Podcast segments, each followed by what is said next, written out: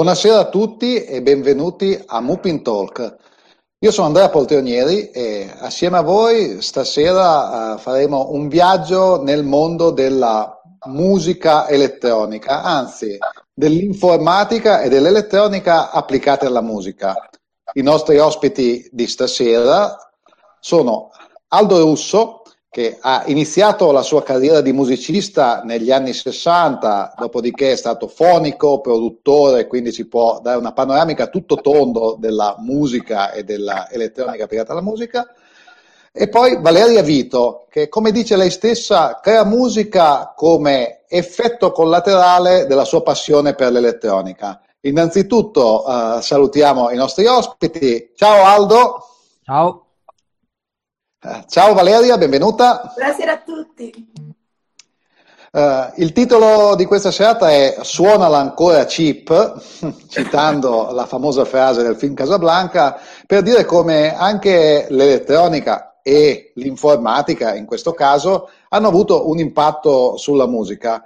Innanzitutto uh, passerei la parola ad Aldo che ci fa una panoramica uh, dal suo punto di vista di come uh, l'elettronica e l'informatica hanno avuto influsso su, mh, sull'evoluzione della musica. Prego Aldo. Dunque, cominciamo uh, un acquistattimino, cioè quando l'elettronica è entrata nella musica, cioè fino a un certo punto ci sono stati strumenti di legno, di ottone, di ferro, corde, cappelli e tamburi. Poi un giorno, negli anni 30 più o meno, arriva la prima chitarra elettrica e il primo organo elettronico, per cui strumenti che non hanno nulla a che vedere con quelli antichi, a parte il fatto di avere una tastiera e di avere un manico. E lì comincia una grossa rivoluzione, perché a, a, in seguito arrivano altri strumenti che andranno a sostituire strumenti tradizionali. Di qui saltiamo fino agli anni 50, dove comincia la prima musica elettronica reale, cioè compositori che compongono musica con attrezzi elettronici. Allora non c'erano le tastiere, quindi c'erano oscillatori a valvole, eh, registratori con nastro a loop che giravano. Eh, lo facevano in un centro ricerca della Philips ad Amsterdam. E uno di questi, di questi esperimenti è diventato addirittura una hit negli anni 50, si chiamava The Song of the Second Moon molto interessante, tra l'altro la trovate su YouTube e c'è anche tutta la storia su YouTube con le immagini di questi signori in giacca e cravatta, con questi registratori che occupavano una stanza intera, oscillatori a valvole, è bellissimo, sembra un film di fantascienza degli anni venti. Ciò detto, arriviamo fino agli anni Ottanta in pratica, dove arrivano i primi computer dedicati alla musica. Anzi, credo che i primi siano apparsi addirittura prima, i primi tentativi di sequencer erano negli anni 75-76, credo fosse roba della Roland. Eh, difficilissimi da programmare, assolutamente limitati come, come, come, mezzi, come possibilità. Fino a quando arrivano i primi veri computer, io parla, par- qui parliamo dell'Atari e del Commodore, che io non ho mai usato peraltro. Con l'Atari cosa succede? Che io posso pilotare delle tastiere musicali, diciamo degli organi elettronici, allora erano quasi ancora chiamati organi elettronici. Praticamente io potevo comporre eh, un brano esclusivamente eh, con dei mezzi elettronici senza usare più un musicista. Una rivoluzione epocale è stata quella perché ha cambiato completamente il panorama musicale. Uno per i musicisti che comunque si sono ritrovati ad avere molto meno lavoro di prima, ovviamente, perché io potevo creare una canzone dal nulla semplicemente con un computer, una tastiera e gli expander che erano le tastiere senza tasti in pratica, no? E di lì è stata veramente una rivoluzione epocale che è arrivata fino, eh, fino a oggi dove in pratica il registratore a nastro non esiste più, non esiste più nulla di quello che è stato il passato. I giovani che cominciano adesso eh, a fare musica con l'elettronica e il computer eh, non hanno mai visto quello che c'era prima. E secondo me invece è importante eh, andassero a farsi un giretto per capire da dove è nato tutto quanto, perché quando tu conosci il passato riesci anche un po' a prevedere quello che sarà il futuro. C'è da dire la parola Bella frase, bella, bella frase questa, l'abbiamo adottata come slogan anche in alcune occasioni legata al nostro Museo dell'Informatica. Eh, conoscere il passato per comprendere il futuro. Spero che abbiate degli attari da questo museo dell'informatica. ne abbiamo più di uno, ne abbiamo più di uno. Qualche piccolo ricordo, il mio primo era, mi sembra, 512 quando è uscito il primo hard disk da 2 mega, se non mi sbaglio, costava un paio di milioni. Cose veramente sensazionali. E di lì a, parla- a pensare che potesse esistere il giga, ma nessuno ci pensava che saremmo arrivati ad avere degli hard disk da un giga. Se poi parliamo di un tera, figurati. Come avrebbero preso per pazzo, per complottista, uno che vedeva gli alieni, ecco. Oggi abbiamo delle piccole schede di memoria da centinaia di giga eh, che teniamo in tasca. I tempi cambiano.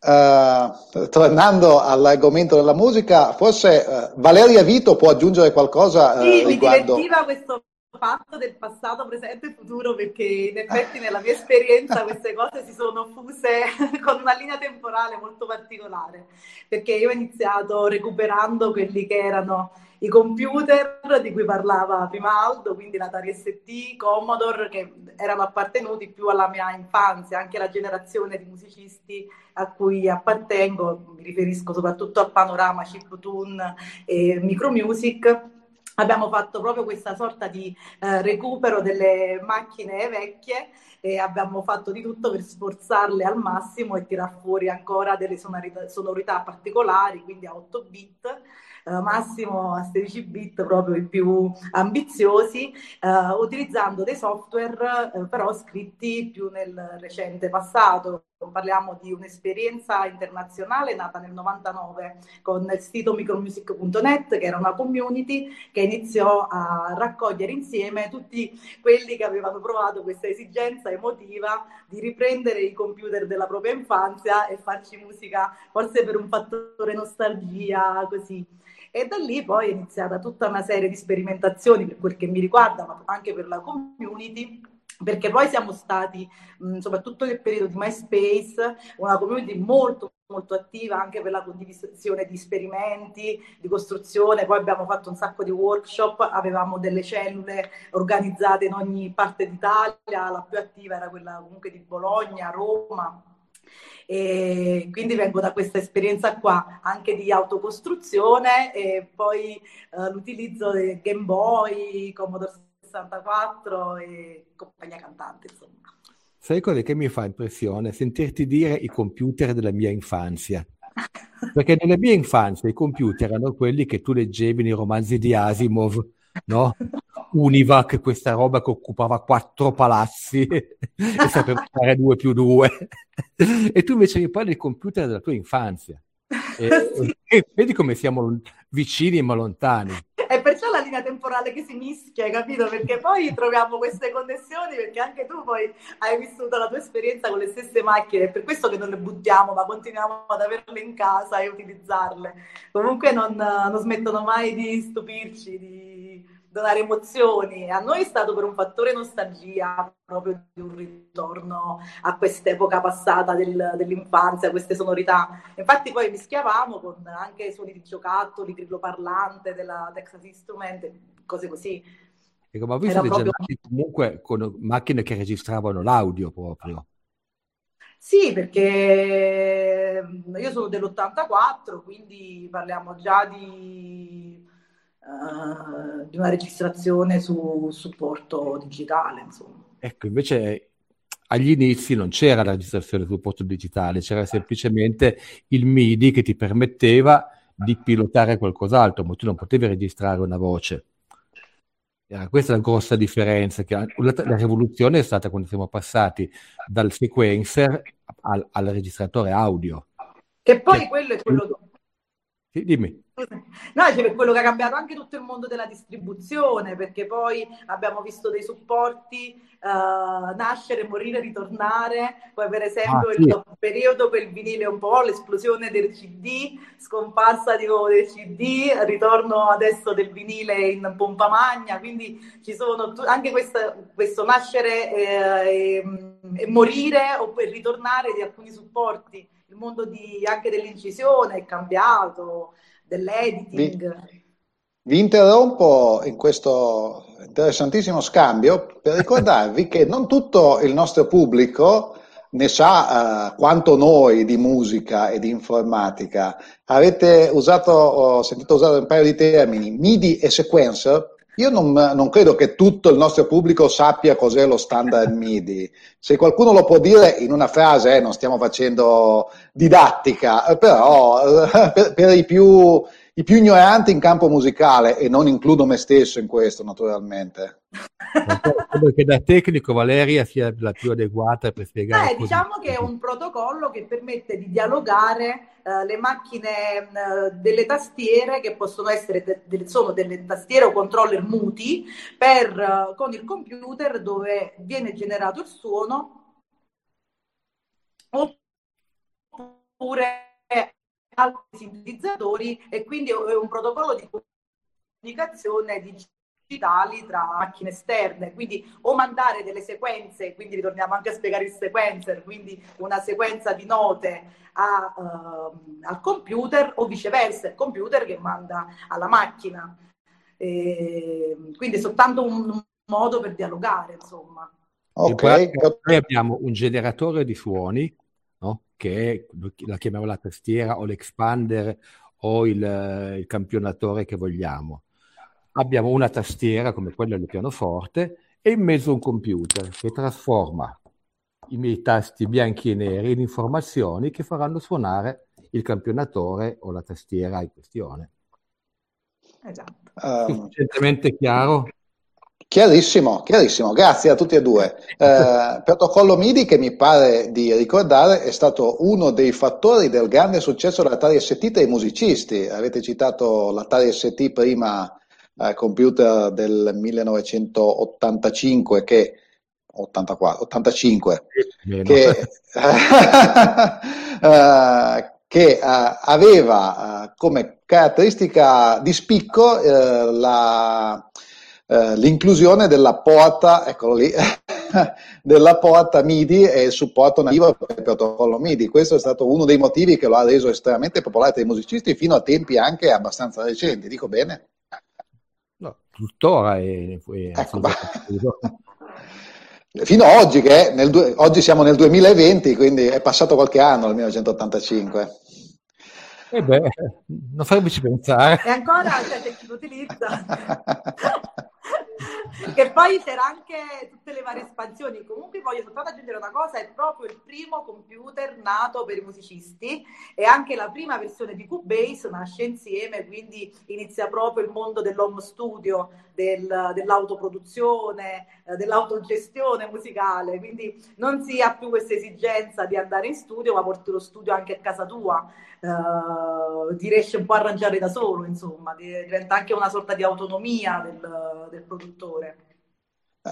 Aldo, uh, forse tu che uh, all'epoca eri nell'ambiente musicale, come per te che impatto può aver avuto questa autonomia, questa diciamo democratizzazione della produzione musicale o, o questa volgarizzazione, non saprei come definirla?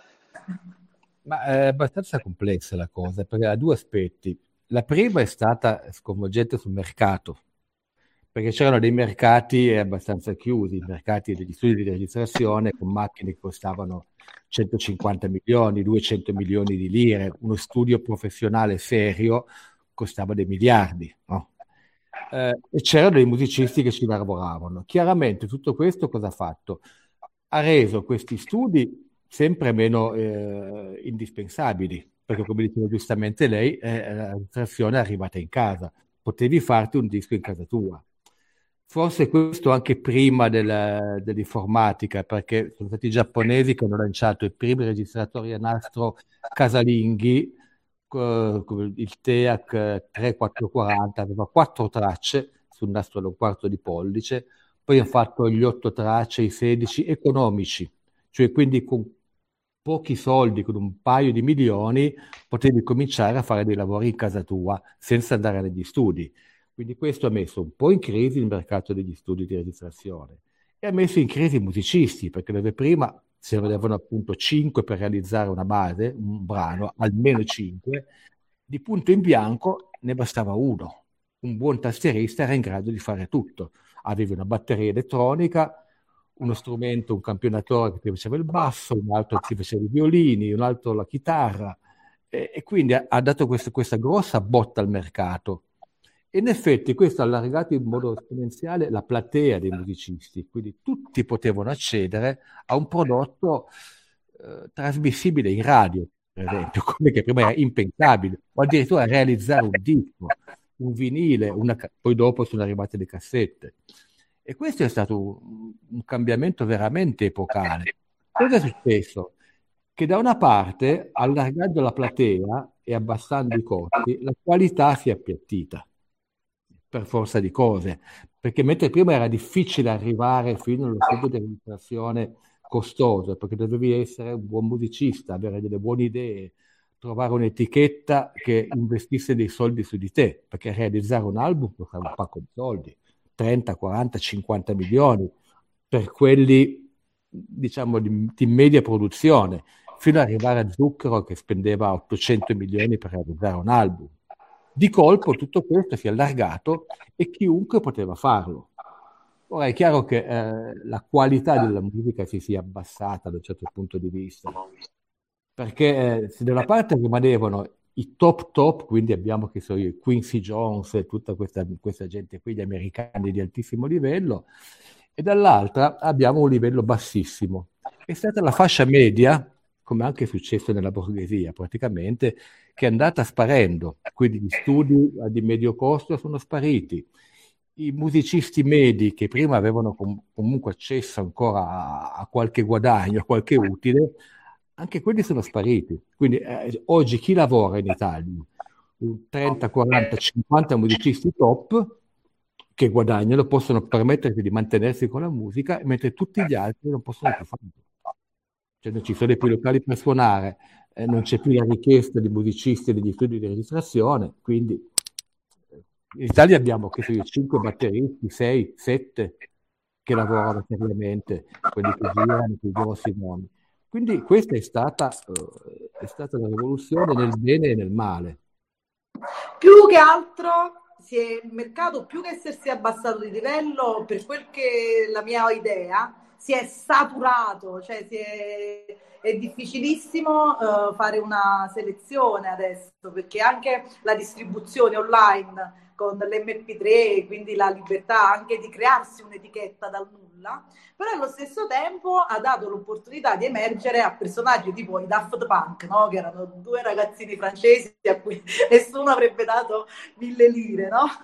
sono, sono riusciti a fare il primo album Homework, che effettivamente è un disco fatto in casa, cioè non... Uh, quindi da una parte sì, il male perché dei settori sono stati danneggiati, ma la vedo un po' come eh, la teoria dei vasi comunicanti, no? dove si è svuotata una, uh, una, situazione, se ne è aperta un'altra, però effettivamente come dici tu, adesso si ha l'impressione di avere quest'ondata di musica autoprodotta che non sai dove girarti, a volte ci sono delle cose che eh, quando si registrava sul nastro ci pensavi due volte ma di, naso, di, di, metterti a masterizzare, mentre adesso facendo tutto in digitale molti lo lanciano così su internet senza neanche pensarci due volte, quindi è ovvio che ci sia questo... Uh, questa anche distorsione secondo me del... però ci sono tanti altre piccole cellule che ringraziando il cielo riescono a emergere da, da questo mare Uh, però in effetti il mercato è cambiato totalmente, cioè c'è un business cambiato in tutto, una, una, una catena, uh, una filiera uh, delle maestranze completamente diverse. Ecco, un altro aspetto è stato che eh, mentre prima tu per registrare un, una canzone devi andare in studio e suonare il tuo strumento dall'inizio alla fine, potevi rientrare se sbagliavi, potevi rifarla una, due, tre, quattro volte a seconda del budget. Adesso tu hai l'editing. Quindi io sbaglio, non importa, prendo quella nota, la sposto, prendo quella nota, la intono. Faccio un pezzo di 10 secondi, lo ripeto quattro volte perché non sono in grado di suonarlo per quattro volte di fila. Sono stonato come una campana, ecco che arriva magicamente il Melodyne e io divento intonato. Tra l'altro eh, cito questo simpatico, simpatico episodio di un fonico eh, un po' incazzato con una cantante famosa, non mi ricordo chi fosse, e ha registrato durante la serata la voce prima del Melodyne. Il Melodyne è uno strumento che intona le voci e ha trasmesso la serata con la voce non, non corretta del Melodyne è una cosa da, da, pelle d'oca, veramente.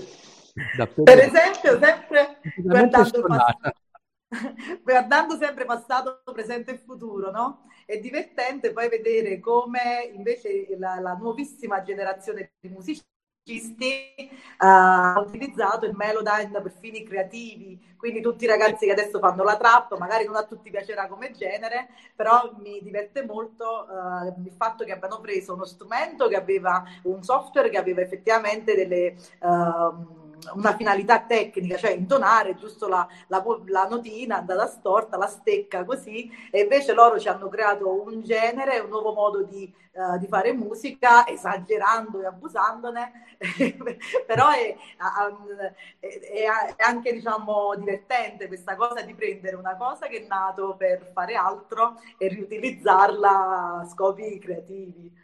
In effetti è bello è ben adoperato con l'intelligenza, molto simpatico come strumento eh, piccola nota, non faccio nomi, ma sarà una, 25 anni fa una cantante, un personaggio importante del panorama diciamo italiano, ha registrato un album e mi ricordo il tastierista che ha passato le notti a intonare pezzetto per pezzetto le stonature di questa signora, che è stata una cosa divertentissima per lei.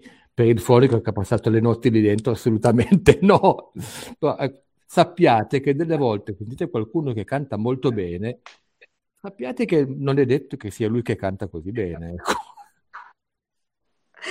Almeno i trapper, che poi voglio chiarire per il pubblico che il Melodyne di cui parliamo è il tanto odiato, amato autotune, quindi... Uh... Mentre, mentre Valeria parla mi assento un attimo solo, arrivo subito.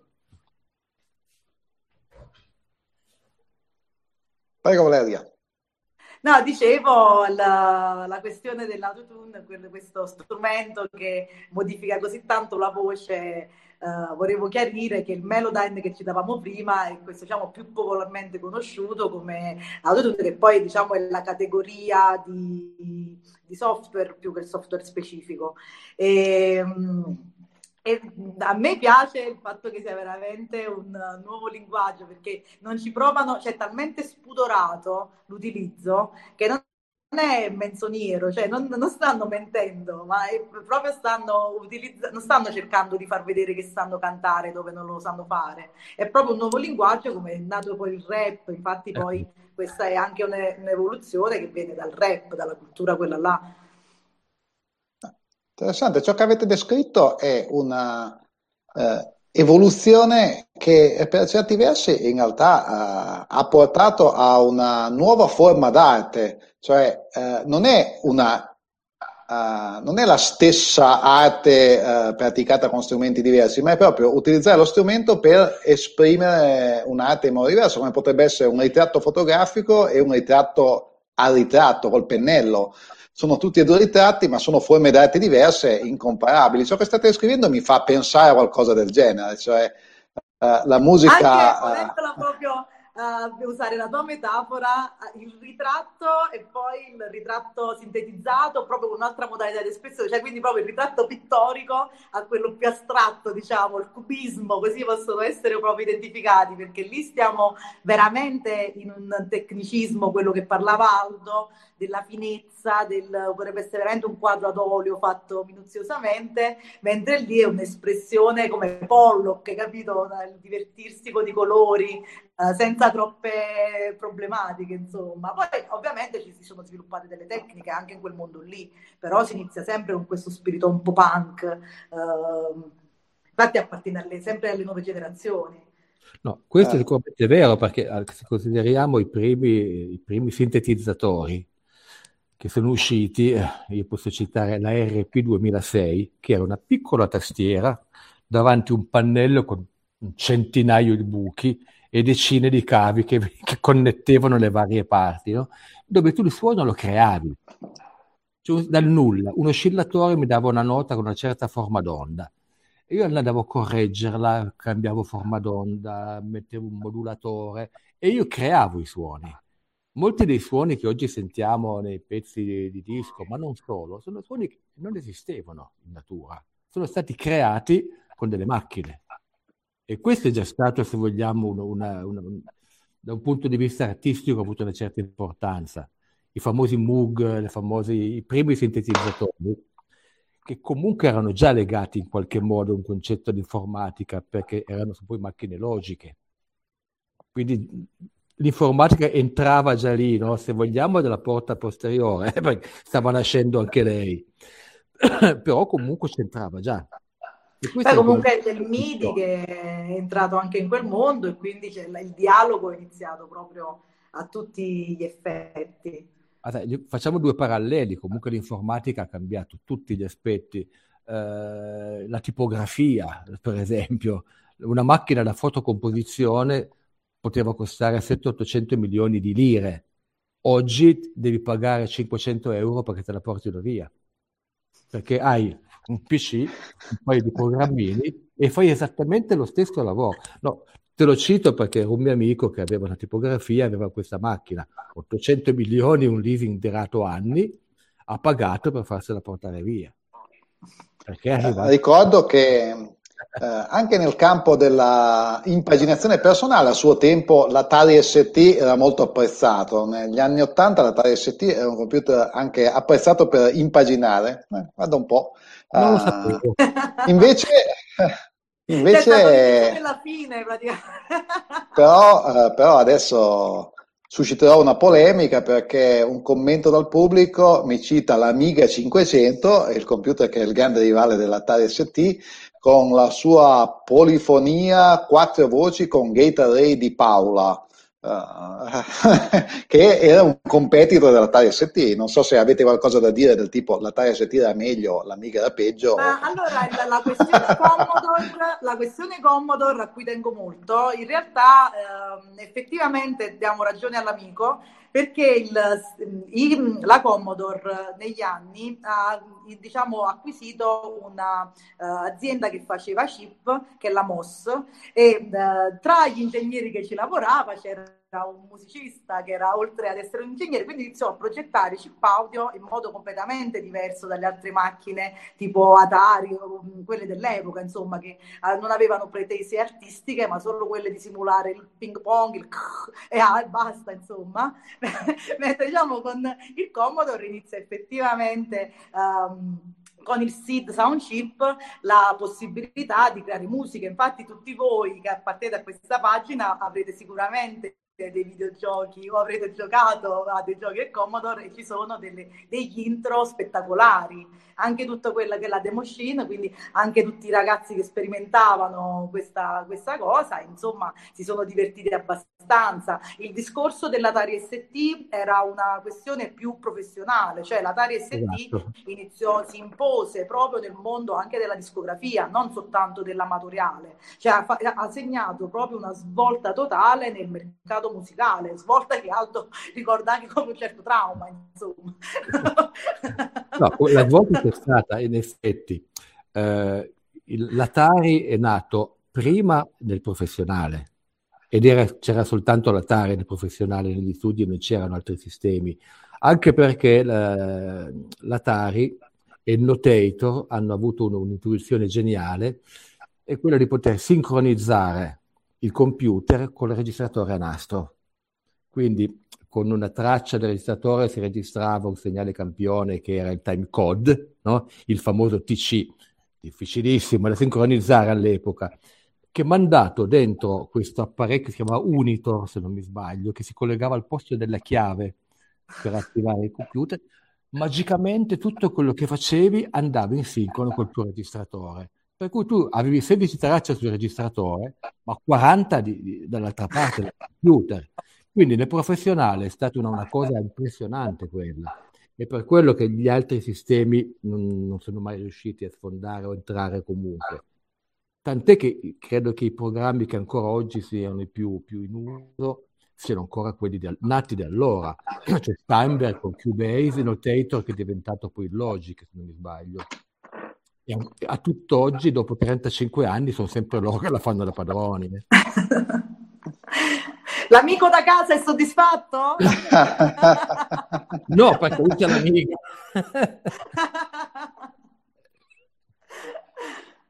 È una questione di mercato uh, anche allora. Uh, oh, oh, uh, ok, um, to- tornando, tornando, a noi, uh, Valeria, tu stavi citando prima il mondo Commodore perché tu hai avuto, hai, sei stata parte della community legata alla musica a 8 bit, diciamo, dico bene. Vabbè, io per Commodore faccio un po' questa bambinata, ma ho un amore talmente sfrenato che ce l'ho tatuato sulla pelle il logo Commodore. Wow!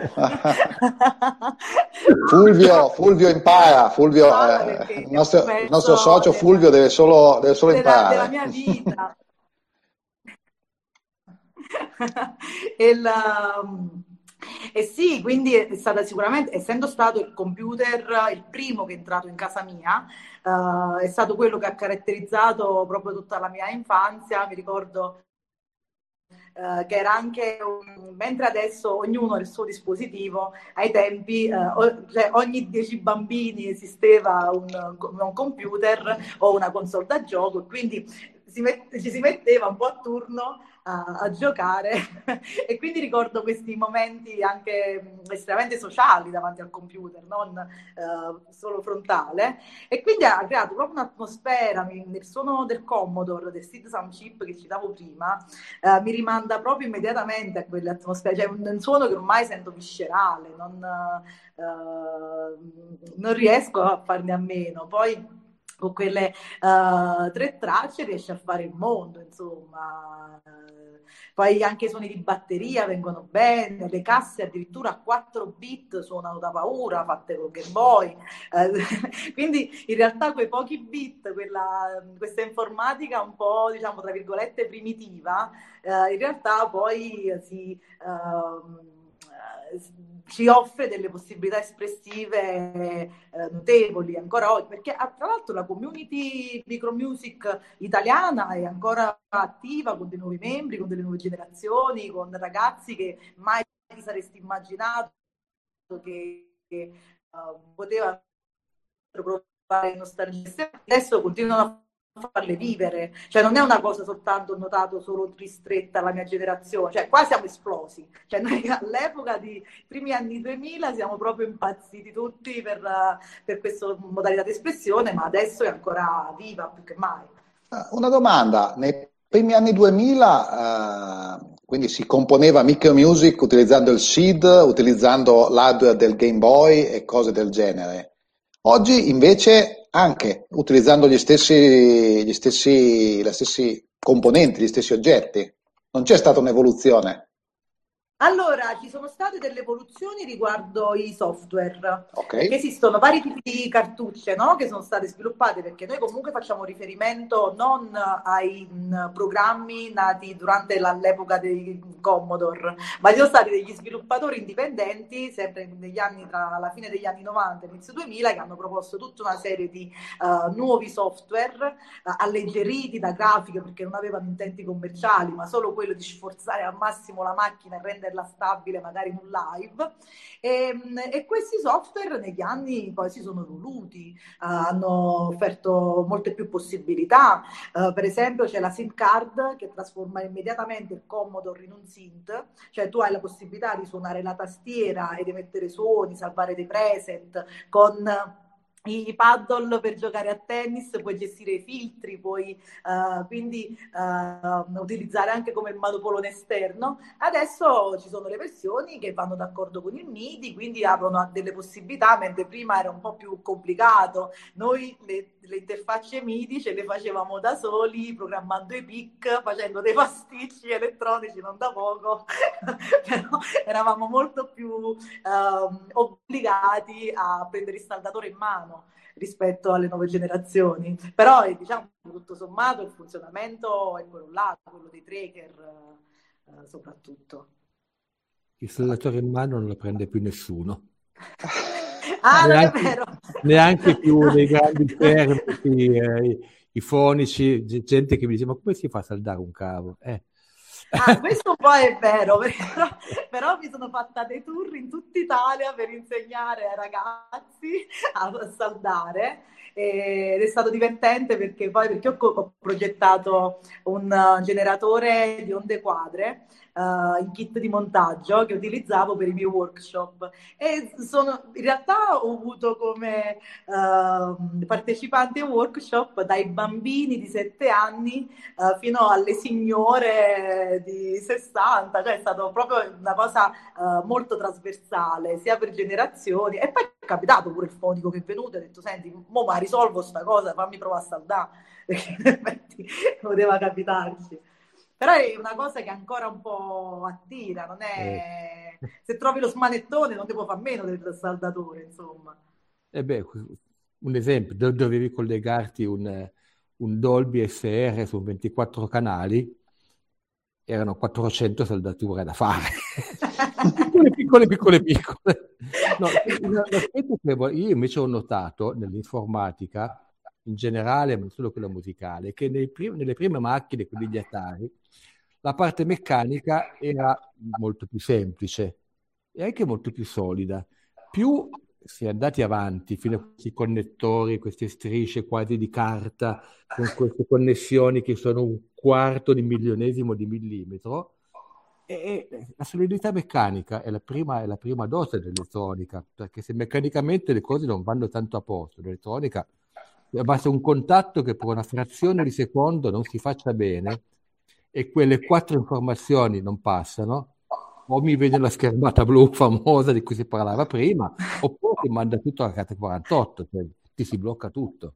Eh, forse, forse, c'è anche una um, questione di necessità di, di, anzi di non necessità di durevolezza degli oggetti. Gli oggetti elettronici, i computer, ma anche i telefoni e i tablet prodotti oggi, non sono, uh, anzi, per il produttore non vale la pena di progettare e costruire un oggetto durevole che dura più di, del tempo che il suo possessore impiega a cambiarlo avremmo discariche piene di computer funzionanti che però nessuno usa. È più conveniente avere un computer che si rompe uh, nel momento in cui comunque smetto di usarlo. Sì, sono delle logiche di mercato di cui siamo vittime. Invece a noi ci piace ricordare il tempo in cui bastava soffiare sulla cartuccia per rianimarla. sì. No, io non intendevo un discorso di obsolescenza, proprio anche nella macchina recente, nuova, ma quando hai una parte hardware così così sofisticata e delicata, è chiaro che l'errore è più, è più facile che arrivi. Il mio trucco da sempre, da quando c'erano i primi amplificatori a valvole, è quando qualcosa non va, un cazzotto. E il cazzotto molto sovente ti risolve tutto. Certo, come, come, ci insegna, come ci insegna Fonzi di Happy Days, poteva anche cambiare il disco del jukebox per tornare al tema musicale. Il computer di mia moglie, l'ambulatorio, il boot, oddio, non c'è più il boot. Cazzotto, miracolosamente il boot, eccolo lì, il disco, l'ho ritrovato. Eh, semplicemente perché quei maledetti cavetti SATA se non prendi quello proprio buono col contrattino giusto, col click, e ogni tanto fanno questo scherzo e questa è anche una macchina recentissima, eh, anche nel, sì.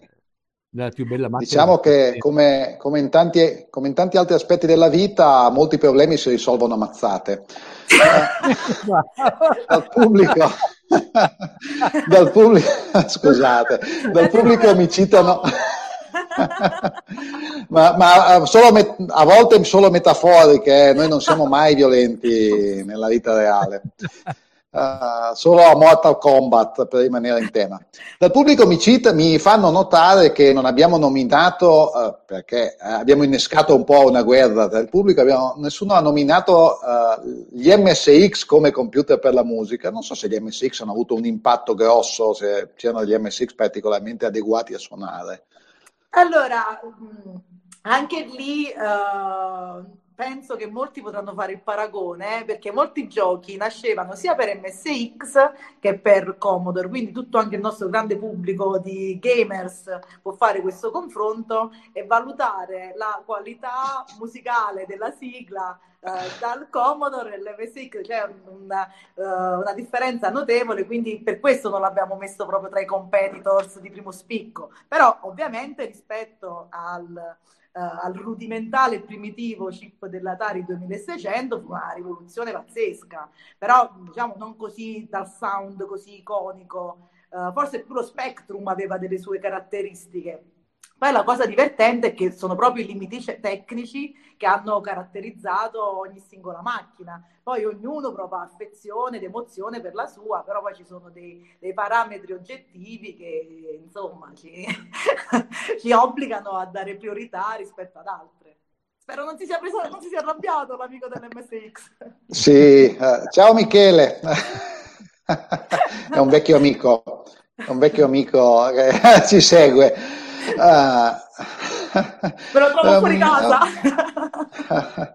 Una, um, forse allargo un po' il campo, ma um, avendo qui Aldo ne approfitto. Prima abbiamo accennato al fatto che l'elettronica, oltre per produrre musica, viene utilizzata per intonare la voce o per modificare la voce. Io so che Aldo, uh, oltre che di musica, uh, si intende e si occupa professionalmente anche di doppiaggio. Uh, senza, uh, senza annoiare se il nostro pubblico è più interessato alla musica e al doppiaggio, però ci chiediamo, l'elettronica e l'informatica hanno avuto anche un impatto nel mondo del doppiaggio che è sempre legato alla, alla gestione del suono? Assolutamente sì, perché anche lì una volta doveva essere praticamente buona la prima, cioè non potevi permetterti di fare una battuta troppo corta e lasciarla così la battuta era un po' scentrata ma giusta, potevi spostarla di un pochettino, tagliando il nastro perforato, spostandolo di un dente e rincollandolo. Adesso cosa succede? Eh, con l'informatica io posso spostare, accorciare, allungare, alzare di tono, abbassare di tono. Faccio un esempio eh, abbastanza clamoroso. Eh, nel doppiaggio di una serie si era sbagliato per tutta la serie l'accento di un termine inglese. E invece di dire Klondike, ho detto Klondike. Ah, dove c'era zio Paperone a cercare l'oro. esatto. Eh, il nostro bravissimo fonico, accorciando le vocali da una parte, allungandole dall'altra, ha cambiato l'accento. Che meraviglia! Da Klondike è diventato Klondike. Poi anche naturalmente cosa succede? Che anche se sei un po' meno bravo su certe cose, eh, comunque la aggiusti. Prendi il mouse, pigli la battutina, la allunghi un po', la accorci, la sposti, la metti a posto e va bene così. Quindi è diventato molto più veloce il lavoro, tra l'altro. E chiaramente in questo modo eh, le cose sono, sono molto più semplici meno costoso, perché una volta per doppiare devi avere un'enorme moviola dove c'era il film, il nastro perforato, un altro nastro perforato, andare avanti, ogni volta devi spostare di un dente monta smonta, cioè tempi, tempi biblici. Adesso, tra l'altro, non devi neanche più avere la, la pizza, non c'è più il nastro, non c'è più il film, ti arriva direttamente via internet il lavoro da fare, il film, tu lo lavori lo rispedisci indietro, praticamente tu sei in grado di, di fare in una settimana quello che prima ti richiedeva un mese. Tu pensa solo a spedire un film dall'America in Italia, sdoganarlo, farlo arrivare, lavorarlo e poi rimandarlo indietro. Soltanto di viaggio e di dogana ci metti il tempo che oggi ci metti per, per Le pizze, no? Le famose pizze. Gli anelli si chiamano. Le, le pizze quelle finali, finalizzate. No, comunque, Quindi anche, anche in questo campo ci sono state cioè, dinamiche simili a quelle della musica, una democratizzazione, anche se mh, non ci sono i doppiatori amatoriali, eh. a parte chi fa parodie, cose buffe, esatto. non esiste il doppiaggio casalingo, io mica mi doppio il film per me stesso. Esatto, esatto, quello sì, in effetti è così. Ha fatto da quel lato lì, ha fatto meno danni. Cioè, il doppiatore comunque deve essere un doppiatore. Non è che come potevo fare io, che ero un chitarrista, inventarmi di suonare il pianoforte, il violino, il basso e la batteria, tutto da solo. Ah, però complimenti. Il doppiatore, deve farsi un bel corso di 3-4 anni, avere del talento e a quel punto diventa professionista, altrimenti non, non puoi. Eh. Lì, lì, non c'è scampo. non c'è scampo. Al massimo si possono aggiustare gli accenti. Ma diciamo che i doppiatori italiani, il doppiaggio italiano è in assoluto il migliore al mondo non c'è veramente paragone con nessun altro paese. Siamo proprio bravi, ehm... bravi, bravi. ok, allora però non c'è stata allora, la compressione anche economica che c'è stata per gli studi di registrazione sonori invece per chi si occupa di doppiaggio. La dinamica è stata comunque diversa anche con l'impatto sì, dell'elettronica. Il fatto, puoi aprire oggi lo studio di doppiaggio, lo puoi aprire con un costo irrisorio veramente. Cioè, una cabina, una piccola regia, un buon microfono, un buon computer un bel programma. E, lì un attimo veramente, eh, mentre invece prima i costi per realizzare lo, lo studio erano elevatissimi. Però a parte quello non ho toccato tutti gli altri aspetti professionali. Ma meno male, perché io non avrei mai potuto fare doppiaggio, per esempio, senza l'informatica. Poi c'è stata anche questa nuova figura professionale che prima era il Foley, no? che creava gli effetti sonori, ah, e adesso invece c'è il sound designer, che è, è, diciamo è un po' quel, la, la, nuova, la, nuova, figura professionale nata proprio da, grazie alla, all'elettronica, al, all'informatica, vedete prima i suoni venivano fatti proprio spiegate, meccanicamente. Ecco, spie- spiegate un po' al nostro pubblico che a differenza di me non sa esattamente eh, chi sono queste figure professionali, eh, di cosa allora, si occupano. Ah, fa- state parlando del famoso omino che batteva i piatti, sì, che chiudeva sì, le porte. I vari suoni tipo le ah. catene ah. per fare i sottomarini, così. Non chiamate okay. il rumorista, ed allora, Lanciafiamme. Eh, abbiamo una scena dove c'è un flipper e dobbiamo fare il rumore del flipper. Eh?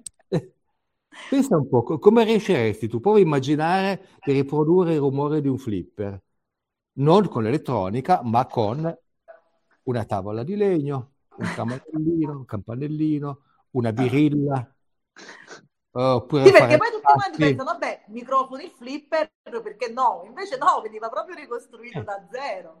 E una curiosità per uh, chi ci segue, uh, il famoso, uh, diciamo, suono della pubblicità Coca-Cola, ehm, che è rimasto sempre lo stesso, no? Quello di quanto lo stappi, le, il, um, quel suono lì è stato fatto con un sintetizzatore da Susan Ciani, quindi è bellina questa cosa che ci sono poi dei suoni fatti con i sintetizzatori dai sound designer, quella stavamo proprio agli albori del sound design, perché il sound designer è quello che è in grado di, perché c'è anche un po' un abuso di questo termine, eh, che è in grado di riprodurre qualsiasi suono costruendolo in modo, diciamo, matematico, eh, cioè sapendo effettivamente cosa deve fare informaticamente o con gli strumenti elettronici per ottenere il passo di un uomo che cammina, i tacchi di una donna, il flipper come ci dava prima Aldo, il rumore delle pentole, insomma, quindi uh, o il tappo della Coca-Cola. Una cretinata, il, i passi nell'erba si facevano con un pezzo di nastro magnetico appallottolato nella mano e battendoci sopra col dito, tic, tac, ed erano perfetti. Tuono, una lampada di lamiera che veniva battuta con una, con una mazza da, da, da, da, batteria, no? E quello faceva il tuono. Tutte cose che sono assolutamente reali, tu non, non ti accorgi assolutamente che non sono vere. Oggi prendi la tua libreria di suoni, passi di donna sulle scale di legno, passi di uomo sui gradini di pietra all'aperto, insomma, è, è diventato una pacchia. I quali suoni comunque sono dipende stati... Dipende dal tipo di produzione, eh? dipende dal tipo di produzione, perché poi dove c'è il sound designer forse per certi versi è ancora più complicato, perché ah, sì, andarlo a fare completamente in digitale, cioè andare a programmare il suono proprio manopola per manopola dove c'è un synth, ma proprio parametro per parametro dove c'è un software. Quindi per certi versi dipende. Se poi c'è chi uh, si accontenta della libreria, eh, è un discorso. Eh però penso che le grandi produzioni, eh, chi lavora per le grandi produzioni ha ancora il suo bel da fare. Insomma. Ok. Uh, la cinematografia però è chiaro che, che, devi andare molto veloce, non ti puoi permettere più di tanto di... Eh, i famosi passi, tutti i vari rumori, devi farli a...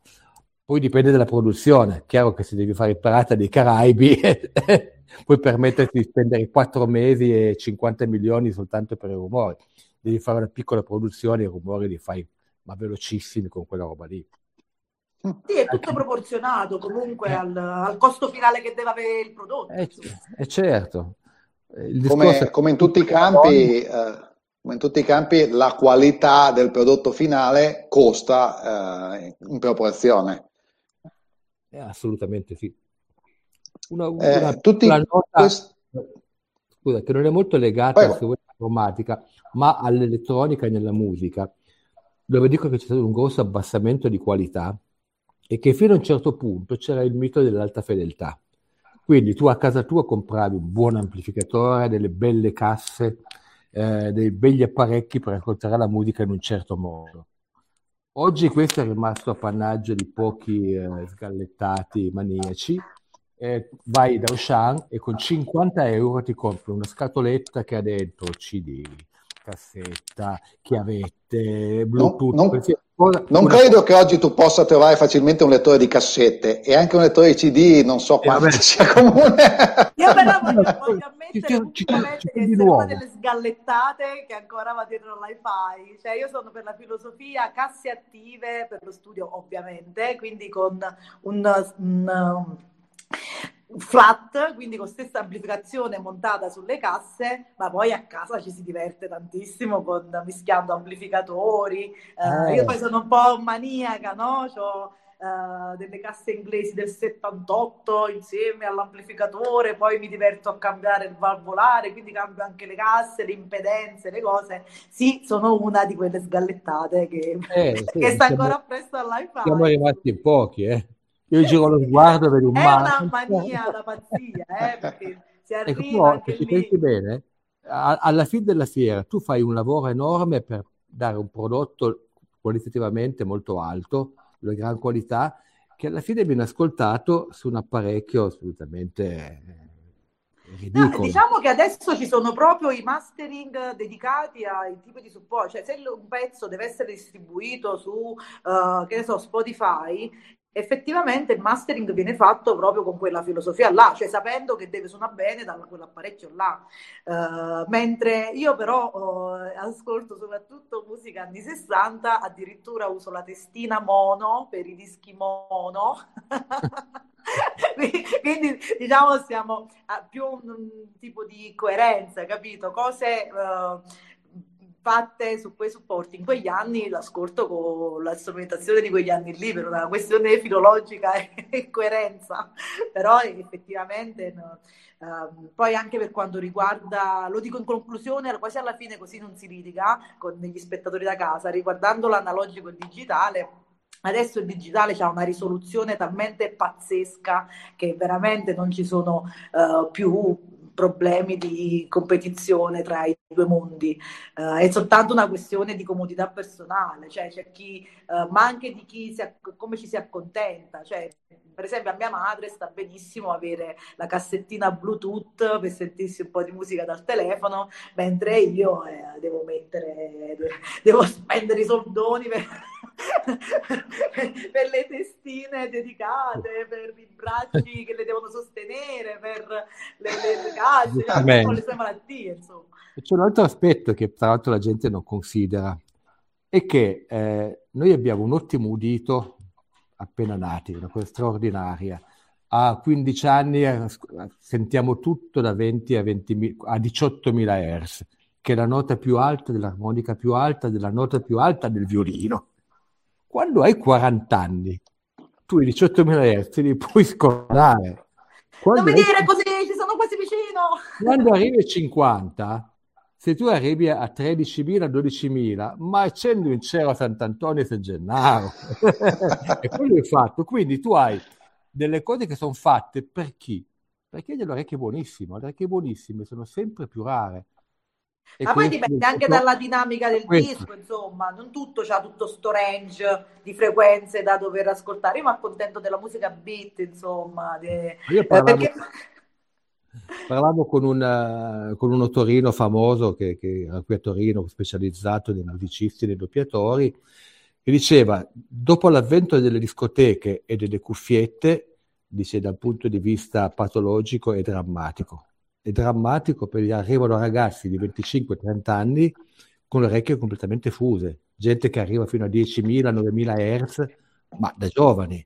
Chiaro, tu vai in una discoteca dove c'è una pressione sonora di 40 putidiardi di decimi di SPL e vedi uno davanti alle casse completamente ribambito, ti ammassa un cammello, chiaro che le tue orecchie non sono molto felici. Eh. No, infatti questa cosa mi tocca da vicino perché poi essendo madre cioè sto molto attenta ai volumi a cui ascolta mio figlio, perché io sono in effetti una di quelle che quando ero più giovane si è data nelle discoteche, insomma, ho avuto anche il mio bel trauma acustico, quindi sono una sopravvissuta dal punto di vista uditivo e quindi sono molto, molto, molto attenta ai volumi eh, di casa e vado a vedere proprio i suoi volumi in cuffia se sono eh, giusti per... Uh, eh, noi ci siamo effettivamente un po' sfondate le orecchie. E infatti è per questo che adesso ho bisogno di così tante coccole, il suono medioso, coccoloso, eh, un certo tipo di hi-fi inglese, morbido, morbido. Lanciamo un messaggio ai giovani, ragazzi, fate attenzione ai volumi, non fate come me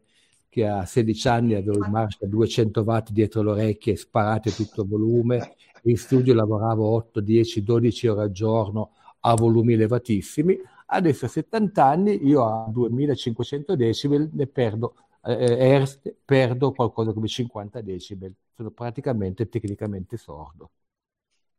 Questo per aver fatto cretino da giovane. Quindi non fatelo, eh, le cuffie usate il meno possibile a volumi bassi e discoteca, eh, se proprio volete andarci, sappiate quali sono i rischi. Detto per inciso, oh. qui in Svizzera, nelle discoteche, in tutti i locali, se tu passi il, il livello di legge, ti stacca la corrente. C'è una forma di tutela che noi non abbiamo, quindi traiamo un'altra massima di vita come quella di prima che eh, noi paghiamo sempre le conseguenze di, delle, di ciò che facciamo in gioventù, in generale. Stai parlando della Questa... verticale, scusa. eh, tutto quello che abbiamo fatto poi torna, torna come un boomerang, tutto quello che facciamo. Eh, poi avete accennato a una diatriba eh, tra, ele- tra, analogico e digitale nel suono, al di là de, eh, di polemiche, eccetera. Potete dare qualche eh, precisazione tecnica, cioè il suono digitale perché è diverso o perché viene percepito o considerato in maniera diversa e cosa si intende per suono digitale? Non tutti ecco. i nostri spettatori allora, lo sanno esattamente. Eh, diciamo, spieghiamola un poco sempre in modo abbastanza pratico, senza addentrarci in formule, formulette, forme d'onda e altre cose. Però eh, c'è questo falso mito che l'analogico suoni più caldo. E questa cosa ce la siamo, l'avremmo sentita mille volte, il suono caldo del vinile, il fruscio del vinile. Quella in realtà, eh, in realtà quando io sento un vinile che fruscia mi prende male, lo lancio, cioè perché eh, in realtà per sentirlo bene lo devo pulire, lo devo tenere a un certo punto, però quello fa parte di quello che parlavo prima, l'effetto nostalgia, che ti fa sentire, so, sto vinile che ti gira in casa con, con quel rumore ti rimanda automaticamente come la cassettina nel Walkman perché adesso sta facendo nostalgia e addirittura sono nate etichette discografiche che sta, vanno solo su cassetta e fanno effettivamente fa nostalgia. Il digitale, eh, praticamente, se noi, eh, dicendolo semplice semplice, in analogico abbiamo una forma d'onda, una sinusoide, questa forma d'onda in digitale viene convertita in gradini. Ma come nel pixel, uh, quindi come facendo il paragone con la fotografia, come prima c'era una scarsissima risoluzione, quindi il digitale suonava brutto e poi i primi CD non avevano avuto un mastering dedicato al digitale, ma prendevano il mastering del vinile e lo lanciavano, lo, lo stampavano sul digitale. Quindi i primi CD sono disastrosi, suonano in modo orribile. Quindi si è creata questa, diciamo, uh, si è presa questa brutta nominata il digitale, ma nel frattempo eh, si è evoluto, la risoluzione che abbiamo adesso è talmente enorme che non, non, c'è più nessun tipo di differenza se non il gusto di utilizzare una macchina rispetto ad altra, sia per la produzione che per la riproduzione, perché poi questo si può dividere in due campi, sia quello del, della produzione che in quello in cui poi si ascolta il risultato finale. Ma io escluderei il discorso del, del vinile e delle cassette, perché il vinile ha, dei limiti fisici che sono, eh, sono, quelli che sono. No, ma io cioè, faccio riferimento alle discussioni in atto nel no, mondo dell'audiofilia, del, cioè, chi capisce, può intendere poche parole. Ha un, ha, un, ha un, ottimo odore, il vinile, simpatico, no, non, non, non ce n'è, non ce n'è. Eh, per caso tocchi una volta il braccio, ti fa una riga sul disco, tu sei fregato per la vita. Eh, per me, rispetto al vinile o, uno, o digitale, non ci sono differenze qualche differenza c'è nel nastro. Il nastro suona sempre un po' più ciccio del, del digitale, ma forse è un suo limite se vogliamo.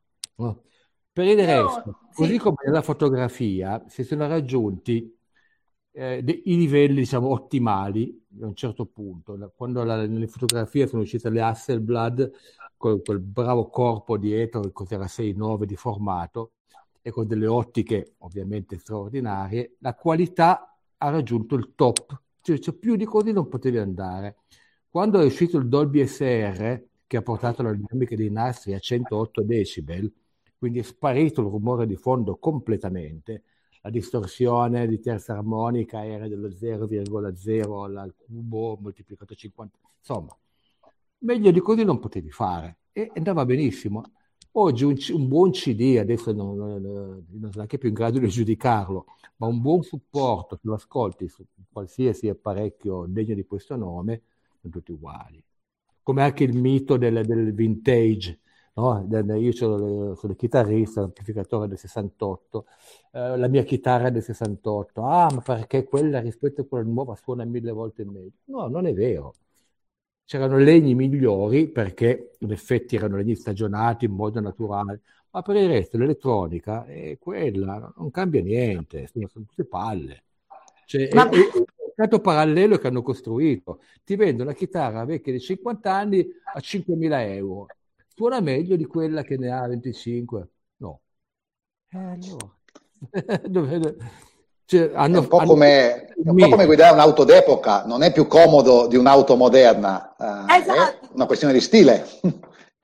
Di gusto, di gusto.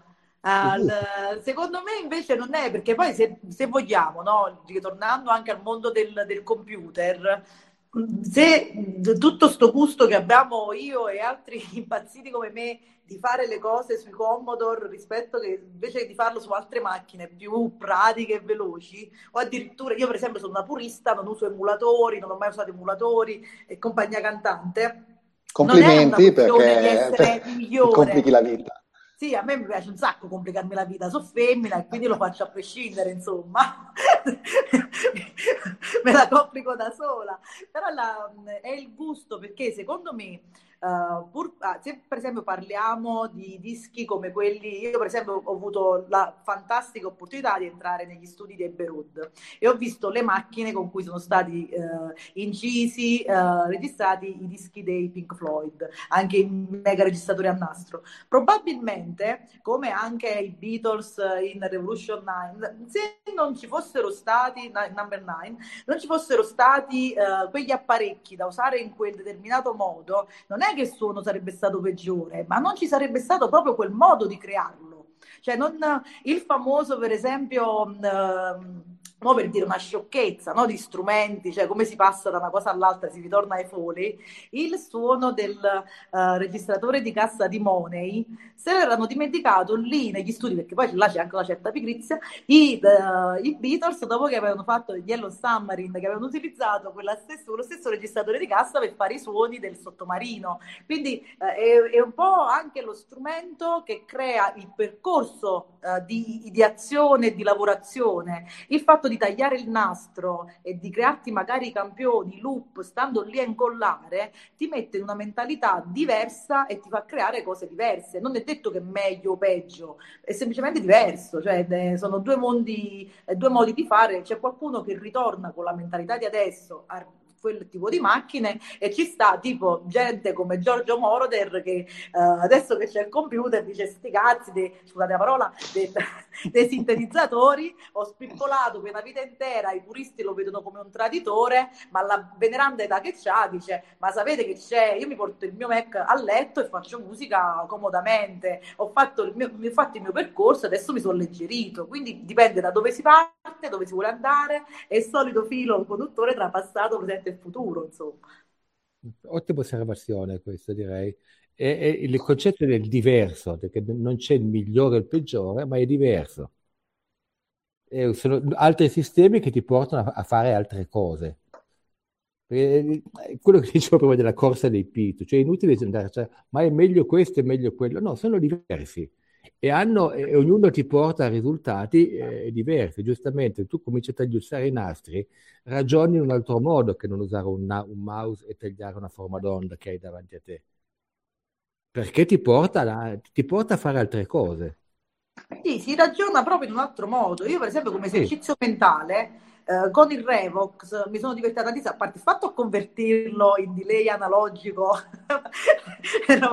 un mega delay a nastro, però era divertente proprio creare i loop, eh, i campioni, ehm, si entra in una mentalità che magari è soltanto un esercizio eh, particolare, non, magari non lo utilizzi nemmeno a livello artistico, però ti dà la possibilità di, mh, di vedere le cose dall'altro punto di vista, magari dopo apprezzando il fatto che c'è il mouse, eh, lo vivi anche con meno leggerezza, ma dicendo aspetta, ma che c'è la possibilità di andare così dritto per dritto, fammici mettere un poco più uh, di attenzione quando faccio questa cosa. Quindi può essere anche semplicemente un percorso educativo e infatti mi piace il fatto di proporre ai più giovani determinate macchine anche semplicemente per fare l'esperimento, per vedere il passaggio da un mondo all'altro. E poi ritornando lì al fatto meglio peggio, eh, il, i forum sarebbero molto molto più sereni se ognuno diciamo, si rassegnasse a questa cosa che esiste quello che è meglio per me, non quello che è meglio a livello universale, perché qua nessuno ridefinisce gli standard mondiali uh, dell'unico modo di fare musica, l'unico modo di fare arte o l'unico modo di fare qualsiasi cosa. Quindi che abbiamo tu- di tutto, che ognuno si senta libero di usare quello che più gli piace, eh, questo, questo, è il discorso. Ah, molto bene. Molto bene, siamo, siamo arrivati ad un messaggio di tolleranza, meno male, partiti dal messaggio di elogio della violenza, siamo arrivati a un messaggio di tolleranza e di uh, apprezzamento per le diversità. Signori, noi avremmo ancora molte cose da dire, sarebbe un piacere andare avanti. Magari faremo una successiva puntata perché uh, abbiamo veramente solo sfiorato la punta dell'iceberg, sarebbero ancora tante, tante cose da dire. Uh, siamo qui da più di un'ora ormai a parlare. Io uh, vi ringrazio quindi uh, per i vostri interventi. Ah, innanzitutto ringrazio il nostro pubblico, il pubblico che ci ha guardato, chi ha interagito con la diretta e ringrazio chi ci guarderà nel futuro in differita. e poi ringrazio i nostri ospiti che ci hanno divertito e ci hanno insegnato qualcosa. Uh, signori, Uh, vi saluto, yeah. prego, Aldo, saluta il pubblico. Saluti a tutti, scusate se siamo stati un po' formali, abbiamo anche un po' svaccato di tanto, però ci sta tutto. E quello è il bello. Valeria? Il bello da ridetto. Ciao. Ciao a tutti, alla prossima volta e spero vi siate divertiti e che questo ultimo messaggio di pace e serenità mi resti un po' nel cuore. Alla prossima volta. Molto bene, grazie di nuovo a tutti, buona serata e alla prossima.